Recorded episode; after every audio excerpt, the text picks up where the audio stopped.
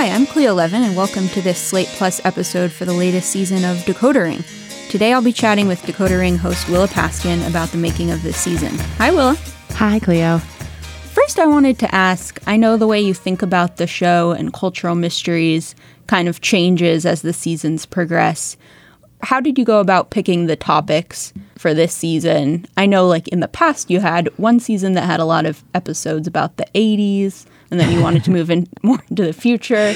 Yeah, I would say, um, as ever, it's not.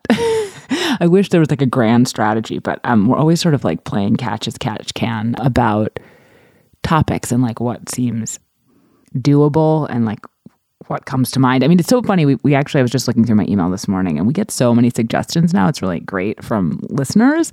And there's like lots of topics, but even so, it's just still hard to find like the right one. This season was pretty short and we were pretty crunched for time, even though it's short, and we have a whole bunch of ones coming up. And also, this is just like insider information, but it's also moving. And uh, Katie Shepherd, who's the producer of the show, was also moving, which obviously takes a bunch of time. So there's like a lot of outside forces that were like, we're gonna kill ourselves, but like we also have these like extraneous time constraints. I'm curious because you mentioned the reader emails, and also from a long time ago, I happened to be on the listserv, so I see those come in say someone comes up with a really fun topic like they say you should investigate danish tricycles. In some cases do you like know off the bat that will never work or are you often just kind of doing some light googling on ideas that come from other people? I would say it's like both. So maybe it's mm-hmm. like half the reader suggestions, the reader, the listener suggestions are really good and really interesting. I think it is really hard to pitch a topic for the show because there's two things that are happening in each episode. And sometimes we start with one and sometimes we start with the other, but they basically need to end up having both. The first is like the topic. So, like the question, maybe, like, what's up with that, you know? And then is a narrative. And it's actually easier to make a show when you start with the narrative and then you work your way backwards to the question. Um, but it's actually also harder to come up with narratives. It's easier to come up with topics. So, what I find from the reader emails in general is that they are topics, which is great, and they're often awesome topics, but they can be nebulous. And so you have to start to look around and be like, well, what is the argument that I want to make about this? And what's the concrete thing? And like, can I get to the bottom of it? You know, yeah. we've gotten a lot of like, uh, what's the deal with live, laugh, love, and like that makes me laugh. Um, and I like that idea, but I'm like, I actually don't know that we can like. It's not even that you have to like answer it necessarily, but get somewhere like solid and concrete that feels satisfying. And I'm just not sure that we can do that with that one. For example, people suggest really interesting stuff all the time, but sometimes it's hard to extract like the concreteness from it, basically. And I have been more aware than I was at the beginning that it's nice to be able to wrap your hands around the concept at the beginning because it always ends up getting bigger than you think. You know, like the sideways episode is actually just a very like perfect example of that to me where it was like I knew what it was and then it ended up being really rich and big in its way. like I was like we're to get our arms around this and you know and like and that that's actually feels pretty nice. Yeah. All right, let's get into it. The first episode of the season was about the mall. I love throughout the episode you have clips of people talking about their own experiences at the mall. Why did you decide to include these little anecdotes from people? So I always had a really vision for that, which is I was like, you know, when when Harry met Sally, when they talk about like there's all those intercuts of the old couples talking about their weddings. Mm. I was like, let's do that, but about the mall. I don't know. That, I don't know if that came through, but that was like exactly what I was thinking of. I was like, what if we just do enough of them that it makes sense? And I, the reason I wanted that is that you know the mall is such a bed of nostalgia, and people have such personal and potent relationships with their mall, and it felt like getting that in was important and also just a way to make it fun, you know, to like just enliven it, a way mm. to to bring in different sounds and different audio. Yeah, it brought up for me you know how much nostalgia there is around malls and it made me curious whether you'd also thought about doing a mall episode that was more purely a nostalgia play and why you decided to take this angle of looking at the architecture yeah no i mean this is the thing that is interesting and I have to figure out as we go forward with this sort of format where we're talking to one person, which is like basically when you're talking to somebody about their book that they've spent years and years researching and they're your expert, then like they're your portal into this question. And Alexandra Lange is an architecture critic, you know? So that's um, how she was coming into these questions. And if I had come to them all absolutely cold, like I think it's very likely that the question I would have been interested in is like, how is this thing that basically nobody likes also so this thing that everybody loves, you know? like mm. why is it so potent? I mean, I do think it does have a lot to do with being an adolescent and like freedom, but that's sort of not the point of these episodes. The episodes sort of like to try to trust an expert to guide us through and um, to make it a satisfying listen. But I have found it difficult in just the couple that we've done to sort of wrap my head around that, to sort of like take the back seat in terms of like making the argument about what it is. Also, just like I frankly, I mean, I do quite a lot of reading and reporting about these topics when I'm doing this, but I do a lot less because I just am doing a lot less interviews, you know, like I'm not talking to 15 people about what they think about them all. And just talking to 15 people means you, you know, have a lot of different perspectives and you hear a lot of different things. So, yeah, that's why. All right. And moving on to the second episode is about Rod McKuen, the most famous poet no one remembers. Dan Kois hosted this episode, and he's hosted for Decoder Ring in the past. I'm curious about when you need a substitute host or when you want to introduce a new voice. The show is so much about like your voice and your ideas. How do you go about finding someone who's simpatico in the right way? Well, I mean, I think it's only been Dan, but I don't. I mean, the thing is that Dan is like a very playful and intelligent guy who has his own perspective. And so that just makes it easy. It's just someone who has like confidence in their own thoughts because that's what the show is, right? It's like telling a story and it's also making an argument and making you think about different things. And Dan has all those things. And, you know, also I was like, we were very involved. Like we all worked on it very closely. But he's really, he just like wants to have fun in the episode and also sort of like on tape in a way that I think is really helpful. I think a lot of people don't have that. And I think that that and actually in that way, it's sort of like sometimes those episodes, his episodes have been like less constipated sometimes than just my own because it's like I'm just like me banging my head against a wall. But like it's nice to have it someone to bounce the things off of. I thought that up. I mean that episode's great and turned out great. Yeah. Yeah, I think it's it's interesting to hear you use the word fun because it often feels like when you're pursuing an episode of Decoder Ring, you're having a good amount of fun. Like maybe the writing and editing element can be a little bit torturous, but it often feels like the topics you choose like delight you. Yeah, I hope so. I hope I want them to. I mean, it's they're much it's much better when that happens. yeah, I've been thinking about since all this Woodstock 99 content is coming out now, the fact that I believe there was a decoder ring that got a little bit into that and then it was clear yeah. pretty quickly that that wouldn't be fun fun at all. Yeah, I think Ben and I talked about that on one of these behind the scenes that sort of we had kicked that one around and I was like, this is too grim. I think there's a kind of bittersweet topic we've taken on um, before that's not like just pure fun. And sometimes they hopefully get a little emo. But yes, I think of the show as not being like straight up like heavy, you know, or if it's heavy, it's like coming out of something that's not horrible about humanity or it's like the Woodstock 99 thing didn't do that. But yeah, no, I mean, the thing, thing about Rod McKuen also is like, there's just so much great tape. Like, what an amazing thing. And it, it did also make me think like probably there's like a whole show to do that's just like who was that? I mean, you can't call it a who because of Who Weekly, but like something like do you know we were just like really really famous people from the past that like we just don't know, you know? I mean, I think also what makes the episodes like Dan's insights sort of uh, about poetry and about fame and about you know thrift stores and that would be the difficulty if you're going to kind of repeat that format as like having actual ideas about different people but i people actually notch into different parts of culture in such a way that it, I thought it might be possible. But yeah, no, I think that episode's like a really um like it hit the bat really nice. It's like a homer. yeah, I agree.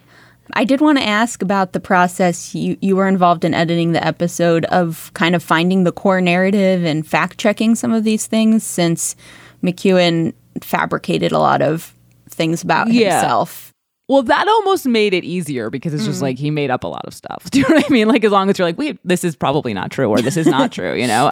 Barry Alfonso, who's his biographer, who Dan had talked to, had like, I think, done most of that legwork. Mm. I mean, the one thing there isn't actually that much of is actually like Rod McKuen being interviewed about himself which you know is just like there there wasn't that much of that but there's enough of him doing you know there's enough of him reading all his poems and being on tv shows and there was enough other people talking about him it, it's just a fun episode to listen to i think Yeah.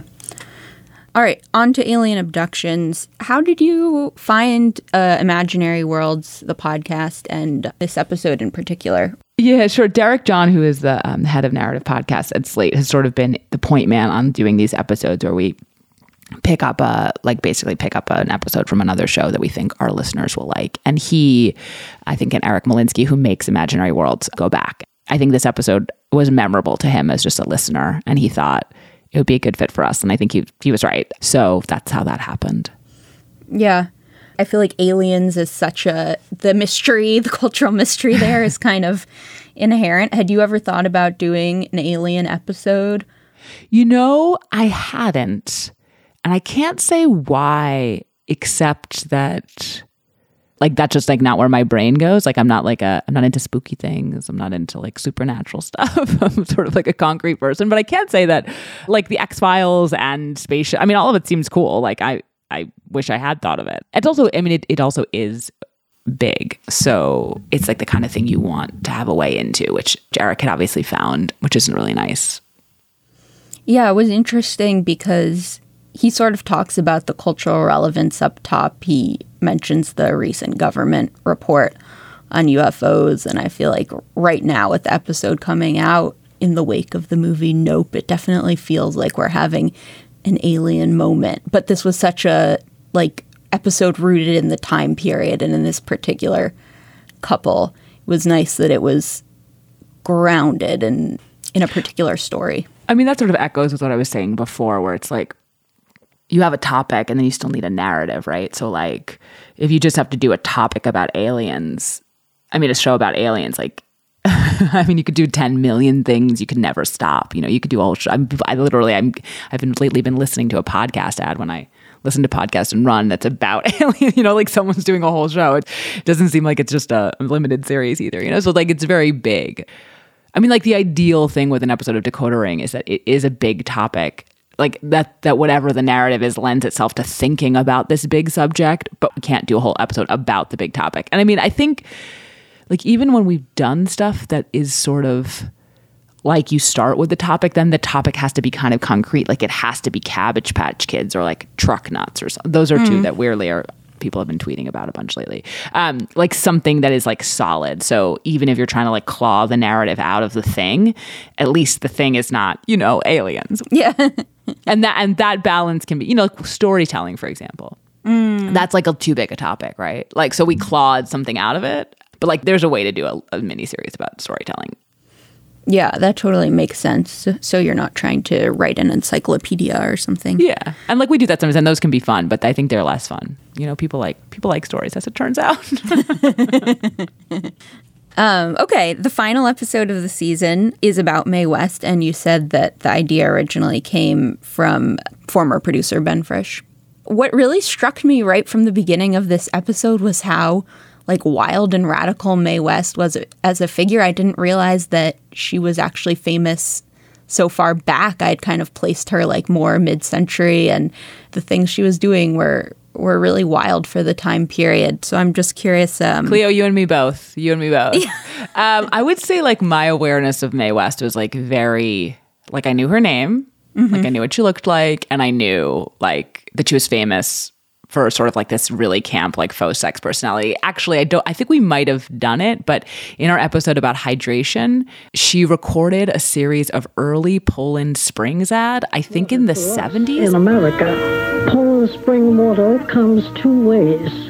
Mm, I like that. With and without bubbles.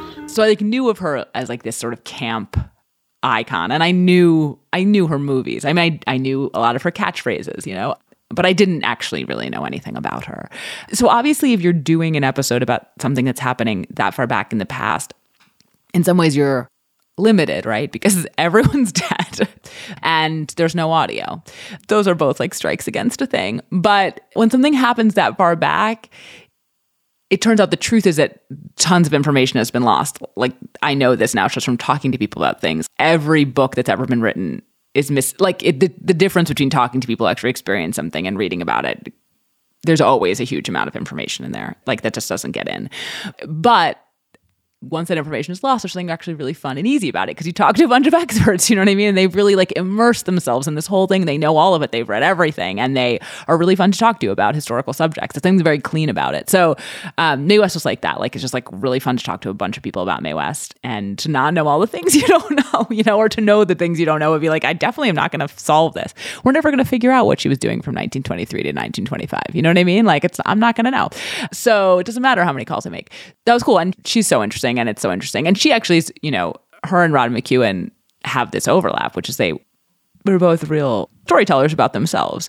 Dan started that, you know, his narration starts like McKuen was a born liar, storyteller, let's say, or whatever. And like you could say the same thing about Mae West. I mean, I don't think it was quite as pronounced, but she is also not a reliable narrator of herself, in part because she really created this persona, which is like sort of what is explicated in the episode.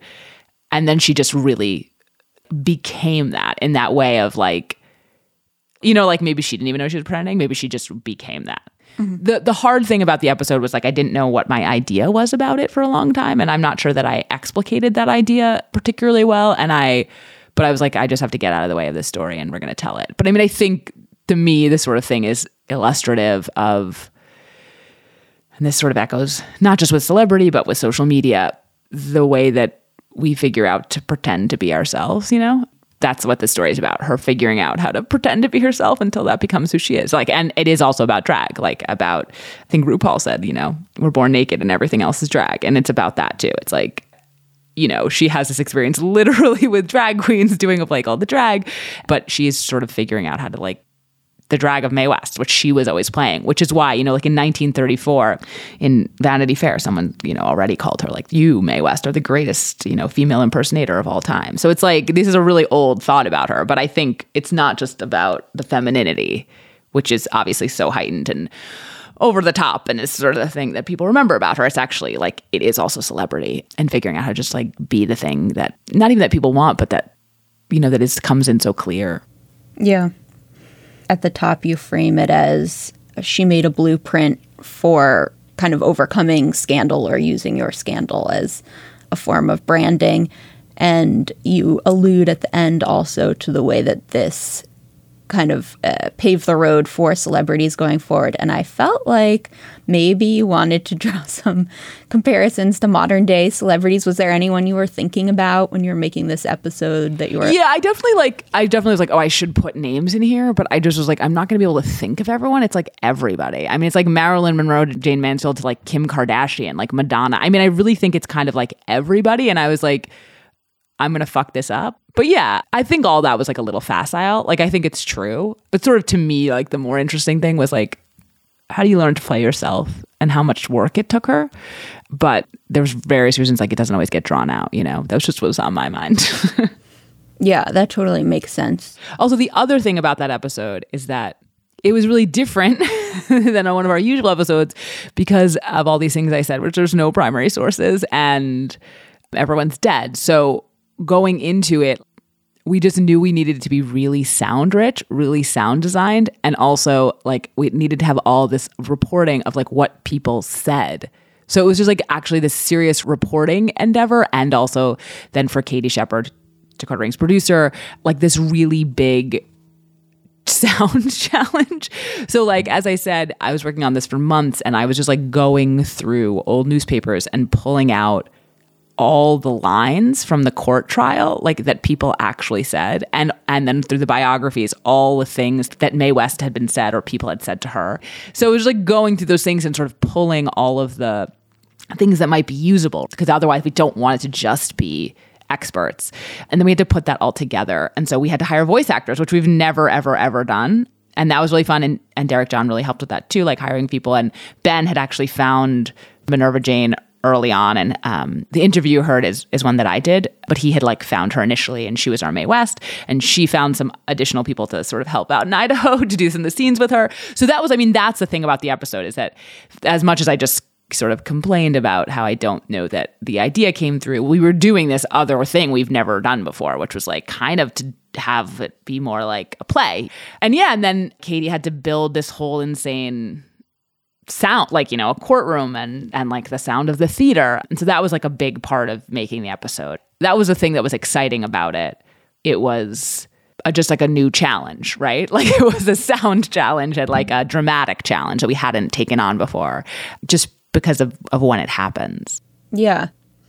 Okay, and that was all the episodes for this season, but we have more coming soon. I think uh, we'll have two episodes in October and more following. Is there anything that you want to tease for the listeners about what they should be excited about? Yeah, sure. I think we're coming up. We're hoping to do a twofer about, I'm not going to tell you specifically, but about PSAs, like public service announcements and the aesthetics and history and ridiculousness of them. And then, yeah, then we have like seven at the end of the year. But yeah, yeah, we're, we're really like already in the thick of it. All right, very exciting. Thanks so much for joining me, Willa. Yeah, of course. Thanks for having me. And thanks so much, Slate Plus listeners, for your support. That's it for now, but look for more episodes of Decoder Ring coming in October.